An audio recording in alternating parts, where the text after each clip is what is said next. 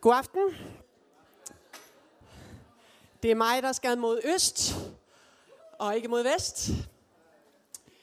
Øh, det er bare en øh, totalt, totalt spændende tid. Øh, vi skal spænde sikkerhedsselen og, og, øh, øh, og vende os til farten. Og øh, Thomas og Inge, I sagde, hvis I vil tage imod os, det kan I tro, I vil. Det er et kæmpe privilegie. Det er en gave for os, kan jeg sige på os alle sammens vegne. Er jeg 100% sikker på, at I har lyst til at være en del af Vineyard. Totalt fedt.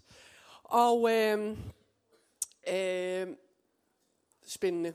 Og øh, må jeg citere øh, Kasper Torskov, som mange af jer kender, da han hørte øh, om Aalborg Vineyard, så sagde han, det er bare for vildere.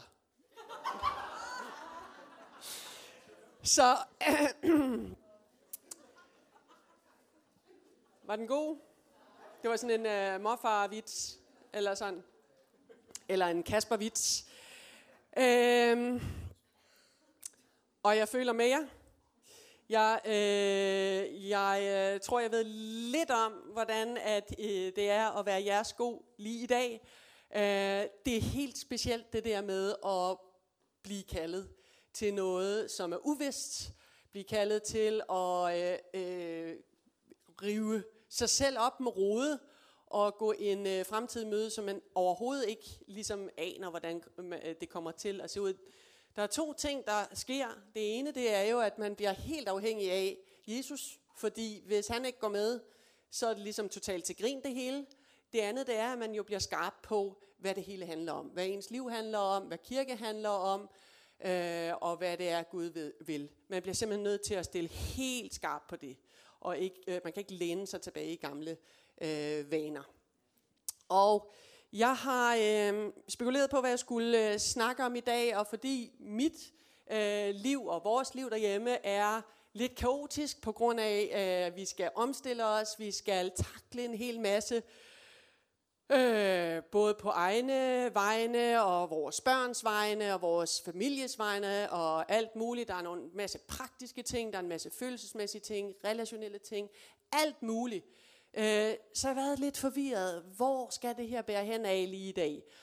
Og øh, så i onsdags på vej hjem fra vuggestuen, så øh, gik jeg øh, og prøvede ikke at falde på fortorvet, mens jeg kiggede i min mobiltelefon, øh, og lige tjekkede min kalender, sådan lige for at orientere mig omkring, om jeg kunne nå alt det, jeg skulle og sådan noget der, og pludselig så ser jeg, øh, det går op for mig, det vidste jeg jo egentlig godt, men det går lige op for mig, at jeg har kun øh, tre taler tilbage som præst i København Vineyard.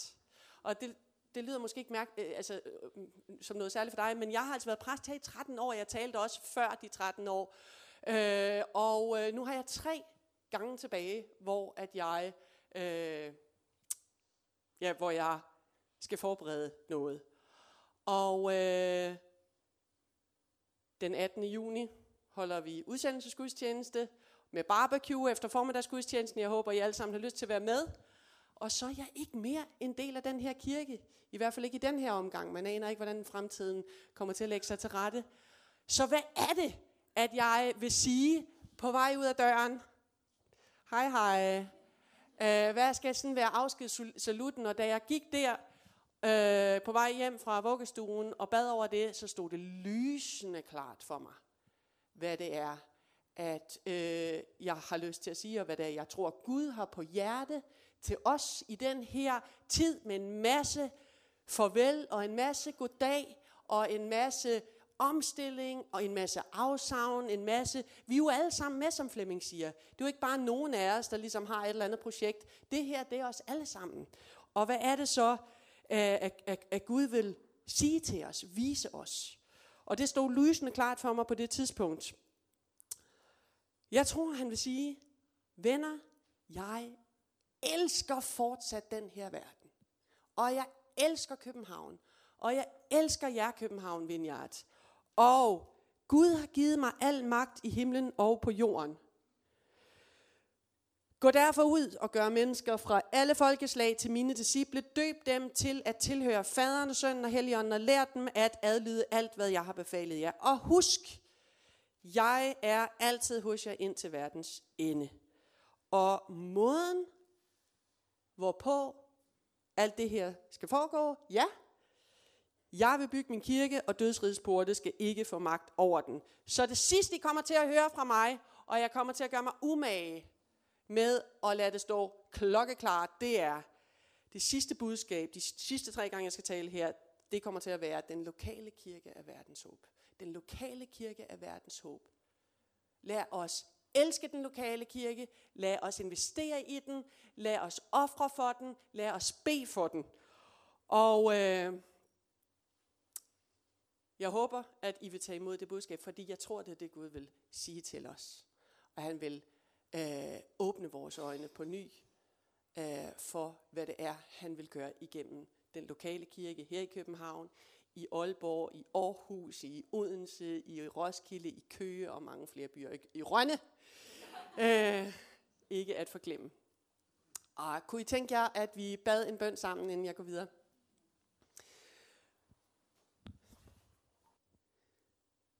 Helligånd, vi, øh, vi takker dig, fordi du er her. Og øh, vi takker dig, fordi at øh, du elsker os. Og øh, vi beder om, at du må gøre vores indre, vores hjerte stille, så vi kan høre din stemme til os. At der ikke er så meget larm og ja i vores liv, at vi ikke kan høre det, som du ønsker at tale til os. At dit ord er skarpt. Din sandhed sætter os fri. Og det beder vi om, at du må gøre i aften.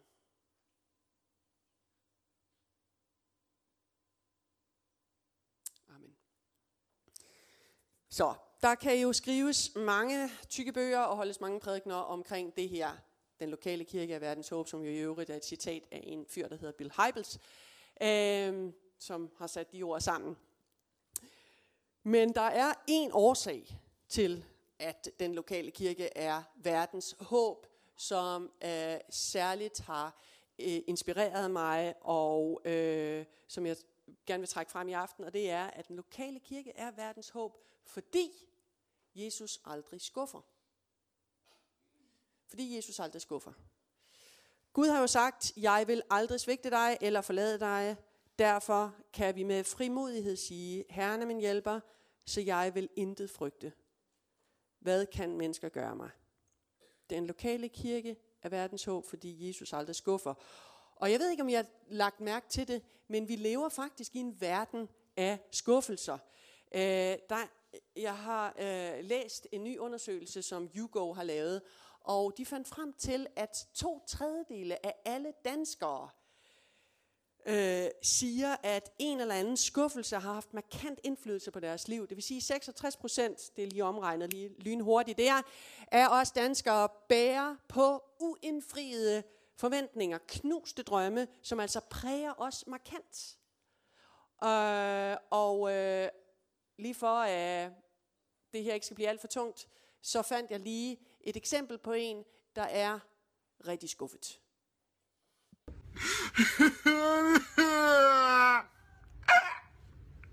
I need you guys to come together and pray. Like for real. Something is going on with my mama. I just came home from school. And I go in the refrigerator. I prepared my whole dang body for this ice cream in the refrigerator. And then she gonna have the nerve to tell me she threw it away because the whole family cutting back. God! Ah! Oh, God! She's talking about we all gone on a diet.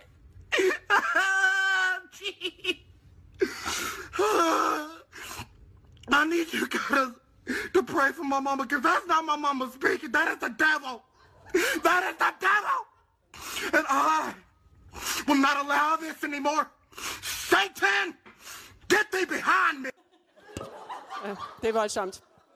Et, et, et eksempel på at åndeliggøre, når, når der er noget, der ikke går ens vej.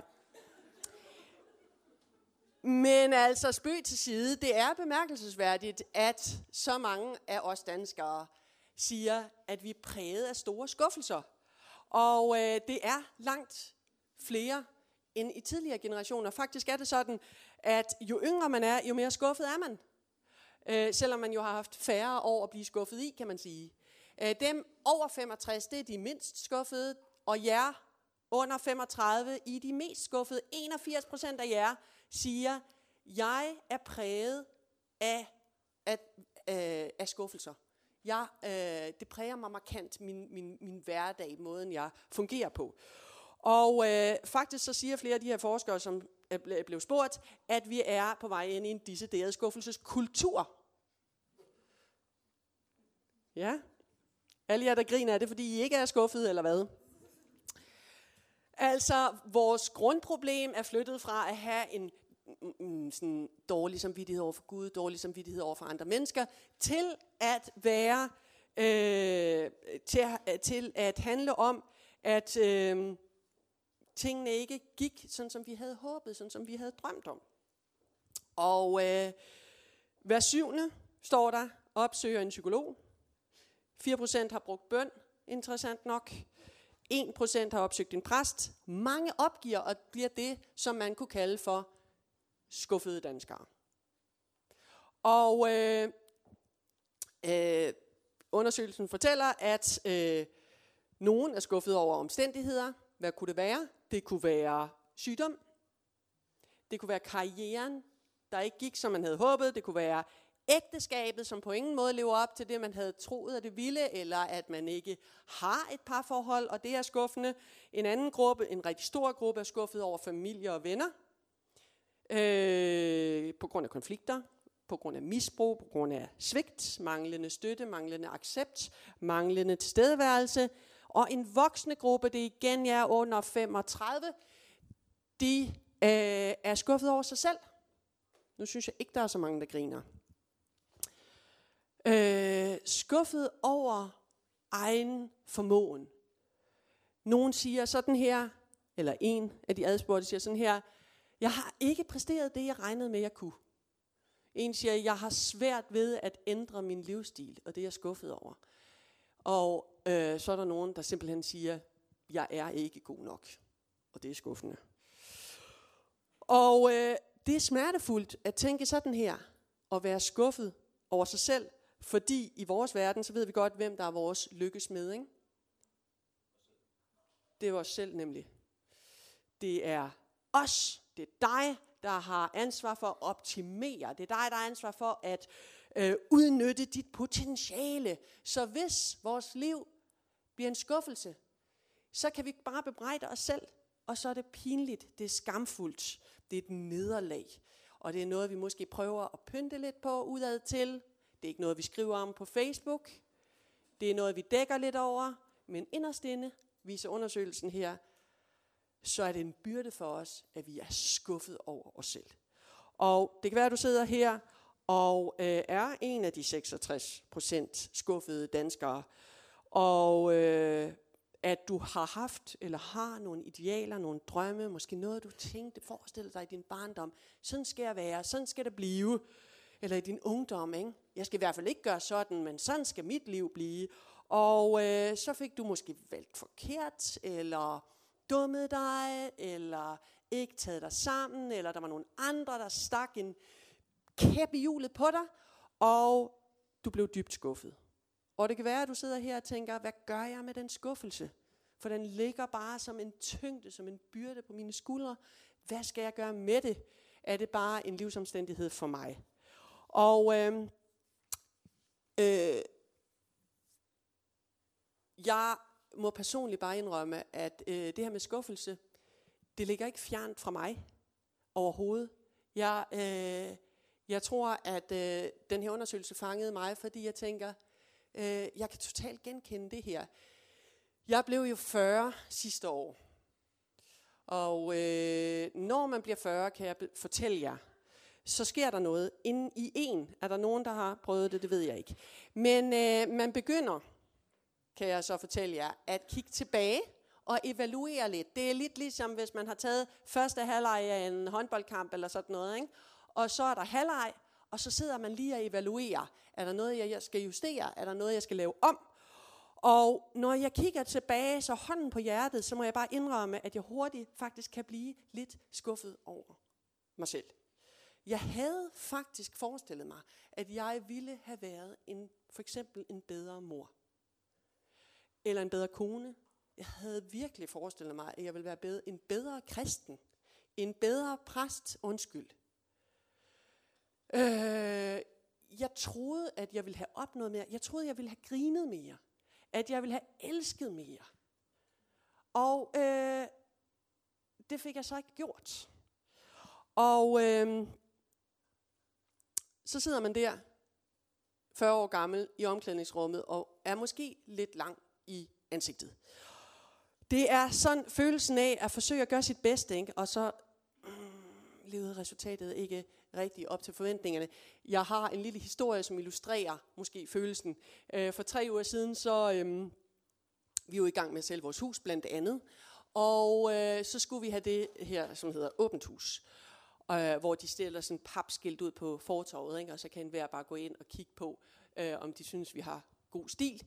Øh, og øh, hele lørdagen stressede vi rundt, ikke? og jeg skældte på pigerne, og Naomi, den lille vrælede, og jeg var sådan lidt en kort lunde. Nej, den skal ikke stå der, og sådan noget. Nej, ingen fingre på, på vinduerne, og sådan noget der meget charmerende. Og så var det øh, jo søndag, øh, og øh, åbent hus er i kirketiden. Så kom vi hjem fra kirke, og øh, ejendomsmæleren ringede til os og fortalte, at han havde siddet i vores sofa, mutters alene.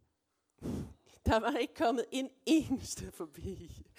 Og så tænkte jeg, åh mand, her har jeg, her har vi øh, øh, stresset rundt og gået på kompromis øh, med vores, øh, øh hvordan øh, jeg synes, at øh, stemningen skal være en dejlig solrig lørdag.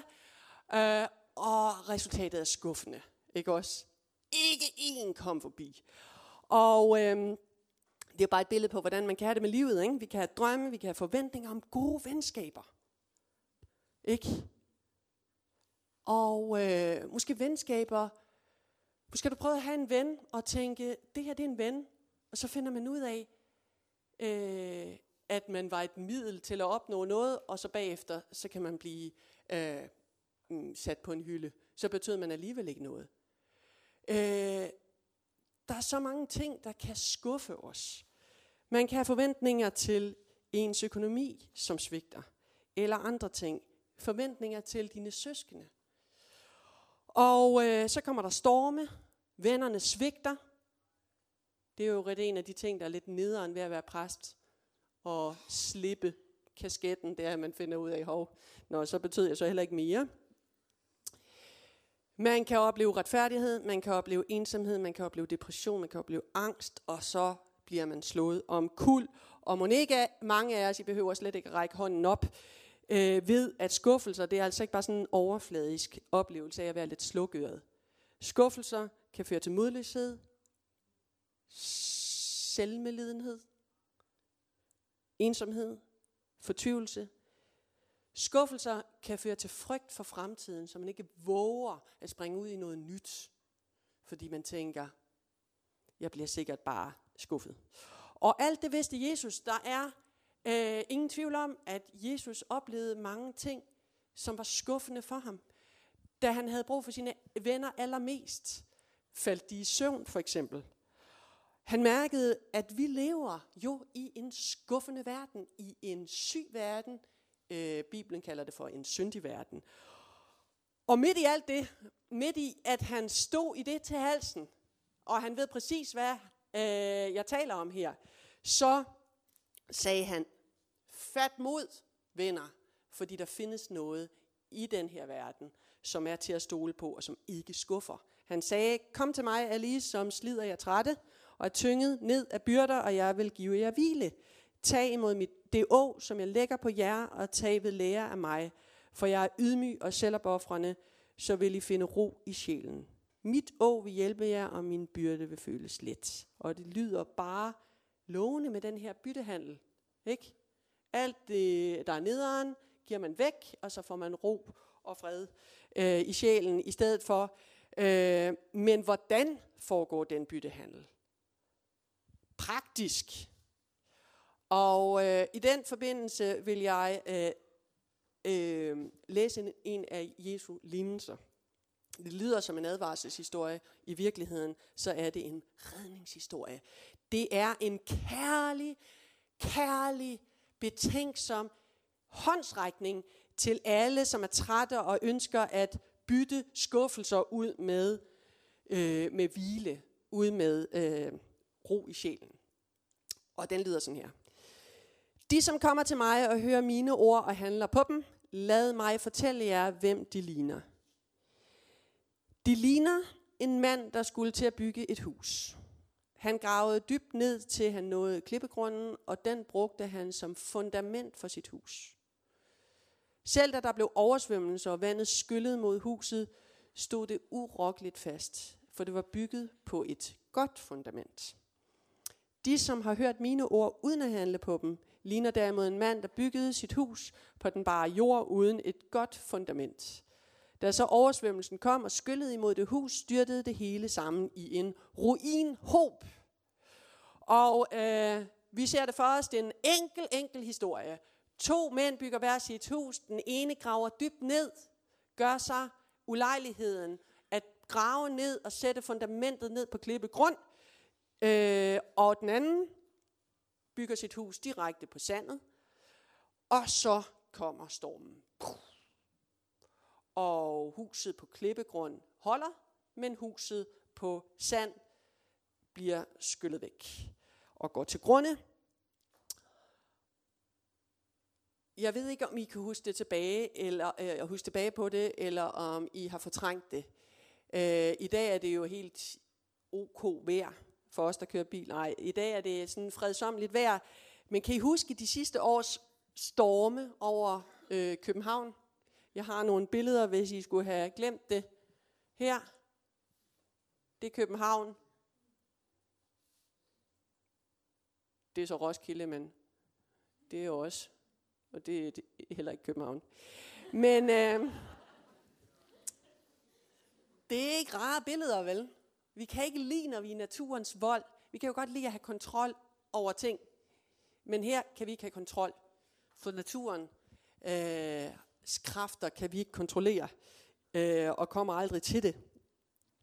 Selv kirken her blev jo oversvømmet, og det fossede op af toiletterne med vand. Og vi måtte aflyse gudstjenesten. Og ja, ja, det lugtede dårligt. Men øh, ifølge metrologerne, så er det jo bare sådan, det, jeg, jeg, prøver, altså, jeg håber ikke, at I synes, jeg står og, og sådan ligesom laver dårlig stemning, men, men realiteten er jo, at øh, der kommer storme igen. Der kommer oversvømmelser igen. Og øh, sådan er det. Bare. Det er et spørgsmål om tid. Og sådan er det jo også i et menneskeliv. Der kommer storme. Vi bliver skuffet. Det er en del af at være et menneske. Nogen er forskånet øh, og har ikke mange storme. Nogen øh, har liv, hvor er der øh, opstår storme hele tiden, hvor man synes, at, øh, at øh, det står i kø, øh, men ingen går fri. Og det, som Jesus som sådan en kærlig metrolog, hvis man kan bruge det billede, siger her i lignelsen, det er, i en verden med mange storme, som truer med at knuse dit hjerte, som truer med at slå dig om kul, som truer med, at du kan gå til grunde og synder, få synderredet dit hjerte, så er der et sted. Tænk sig, der er et sted, der findes et sted, som er urokkeligt. Jeg vil aldrig svigte dig eller forlade dig, siger, læste jeg før, ikke også? Jesus siger, jeg kom for at være menneskets klippe. Det sted, hvor man kan bygge sit liv, bygge sine forventninger, bygge sit håb, have sine drømme og øh, ikke blive skuffet. Så gør der den ulejlighed at grave ned, grave ned der i det skjulte og bygge dit liv på et sikkert fundament. Det gør man ved at høre mine ord. Det gør man ved at satse på mine løfter. Det gør man ved at stole på min sandhed. Det gør man ved at gå på hans kald. Det gør man ved at lægge sit liv i hans hænder. Og så vil dit hus stå urokkeligt fast. Så spørgsmålet er bare, det er jo et helt enkelt øh, et budskab det her. Og spørgsmålet til os er, hvor bygger du dit hus? Og øh, man kan glemme det og tænke over det, fordi livet går stærkt, og fordi at vi øh, er påvirket af alle mulige budskaber. Budskaber om, at øh, Gud ikke findes, der er ikke nogen absolutter, du er en tilfældighed, så øh, få det til at gå så godt som du kan. Byg på noget rart, byg på noget, du sådan umiddelbart har lyst til. Øh, sørg for en god økonomi, eller sørg for, at øh, der er nogle mennesker, som synes, du er populær. Øh, have noget status. Øh, byg dit liv på det, som i den her historie kaldes for sandet, for der findes ikke noget andet. Og sats på, at der ikke kommer tidevand. Sats på, at der ikke kommer en hund forbi og tisser på dit sandslot alt for hurtigt. Øh, og øh, jeg tror, vi er påvirket af den øh, tilgang til livet. Men den kirke, som Jesus vil bygge, og som dødsrigets porte ikke kan få magt over. Vi snakker om noget her, som er evigt. Noget, der er absolut. Den kirke, der er verdens håb, den er verdens håb, fordi den har et helt andet budskab. Et befriende budskab. Et forjættende budskab. Prøv at høre ham her, Simon Ponsonby, som er en fantastisk teolog, hvordan han lægger ordene. Vi, altså kirken, for eksempel København Vineyard, har et glædeligt budskab. Et betagende, hæsblæsende, livsforvandlende, epi, en betagende, hæsblæsende, livsforvandlende, episk historie om Gud, som elsker os og er kommet til os for vores skyld. Denne his, historiernes historie fortæller os, hvordan Gud i Kristus kom til vores verden for at omskrive vores ødelagte historie. For at redde dem, der drukner. For at finde de forsvundne, for at befri de bundne. For at trøste de brudte, for at genoprette de faldende. For at vise de forvirrede vejen, for at skabe fællesskab, for at omdanne samfundet, for at genoprette skabelsen. Uden den er vi dømt og forbandet. Sikke et budskab om håb. Der findes noget, der er en klippe. Der findes noget, der er absolut, og som vi kan bygge vores liv på, uden overhovedet at blive skuffet. Så den lokale kirke er verdens håb på grund af det her budskab. Kirkens budskab, det er det her. Og måske sidder du her og tænker, det der med Jesus, åh, jeg ved ikke rigtig, om jeg gider. Det der med kirke, jeg ved ikke, om det, jeg gider, fordi handler det ikke om, at jeg skal begrænses? Handler det ikke om, at der skal regler ned over mit liv? Øh, er det ikke noget med, at så bliver der lagt beslag på min frihed og min lykke? Men det er slet ikke det, det handler om. Det er slet ikke derfor, at Jesus kom til den her verden, for at vi skal leve et indskrænket liv på nogen måde. Det er en løgn. Jeg ved ikke, hvor den kommer fra. Sandheden er, at han ønsker at komme til hver enkelt skuffet menneske, hver enkelt forslået, skuffet dansker. Sådan som han kom. Måske kan I huske historien om Jesu ven Peter, som øh, var ved at drukne i vand og i skuffelse over sin egen manglende tro. Og så kom Jesus gående på vandet, for det er sådan noget, han kan. Og så rak han hånden ud og trak Peter op af vandet, så han ikke druknede. For at sige til ham, hey, øh, sæt, jeg, vil sætte dig, øh, jeg vil sætte dig på klippen, jeg vil sætte din fod på klippen. Og så kom Jesus til verden for at sige til alle mennesker, til alle skuffede danskere, til alle os.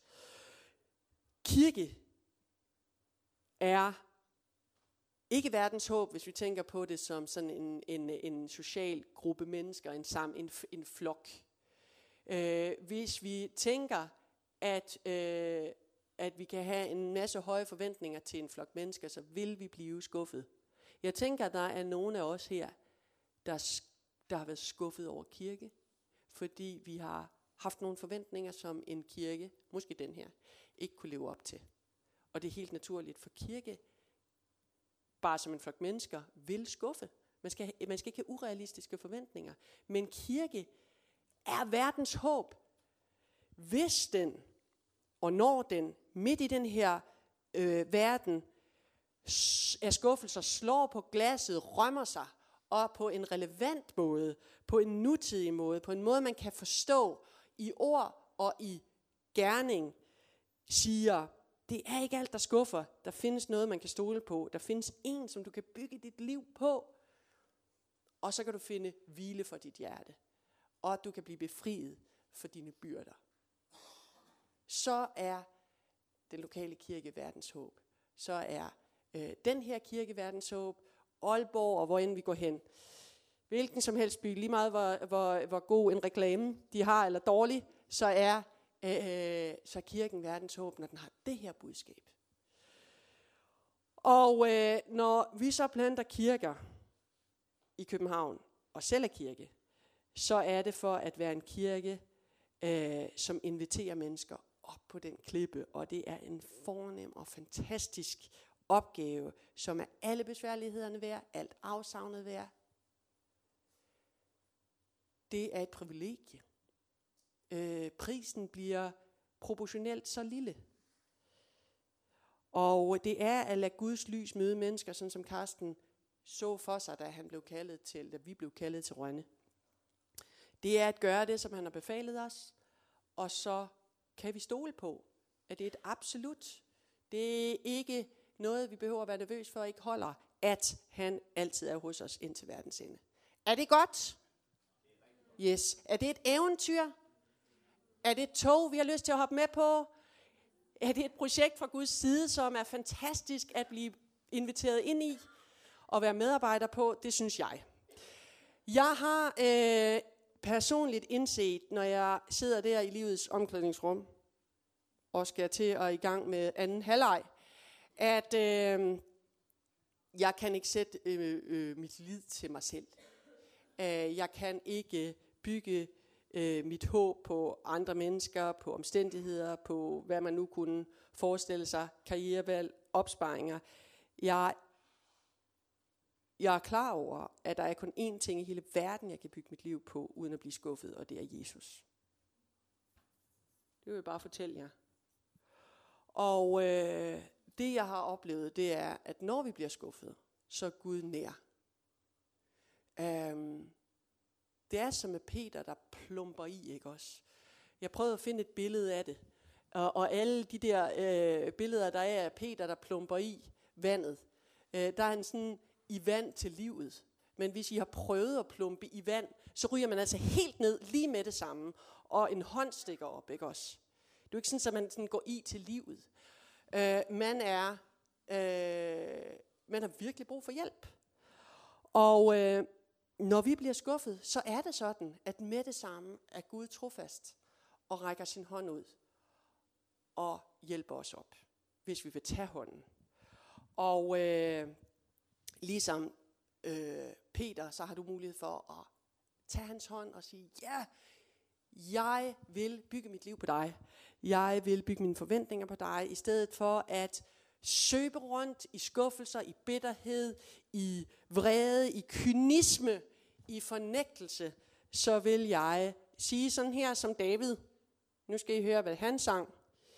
Jeg satte alt mit håb til Herren, og han bøjede sig ned til mig og hørte mit råb om hjælp. Han trak mig op af undergrundens grav, op af slam og døn. Han satte min fod på klippen, så jeg stod fast. Han lagde mig en ny sang i munden, en lovsang til vor Gud. Mange skal se det og frygte, og de skal stole på Herren. Lykkelig den mand, der tager sin tilflugt til Herren. Så, hvor ser du hen, når bølgerne skyller ind over dit liv? Hvor orienterer du dig hen? Øh, fordi i enhver prøvelse, så tror jeg på, at Jesus er nær, og han rækker sin hånd ud til os. Hvis du vil være ulykkelig, eller blive ulykkelig, så se indad. Se på dig selv. Se, hvad du selv kan præstere. Hvis du vil blive besejret, så kig tilbage på din fortid.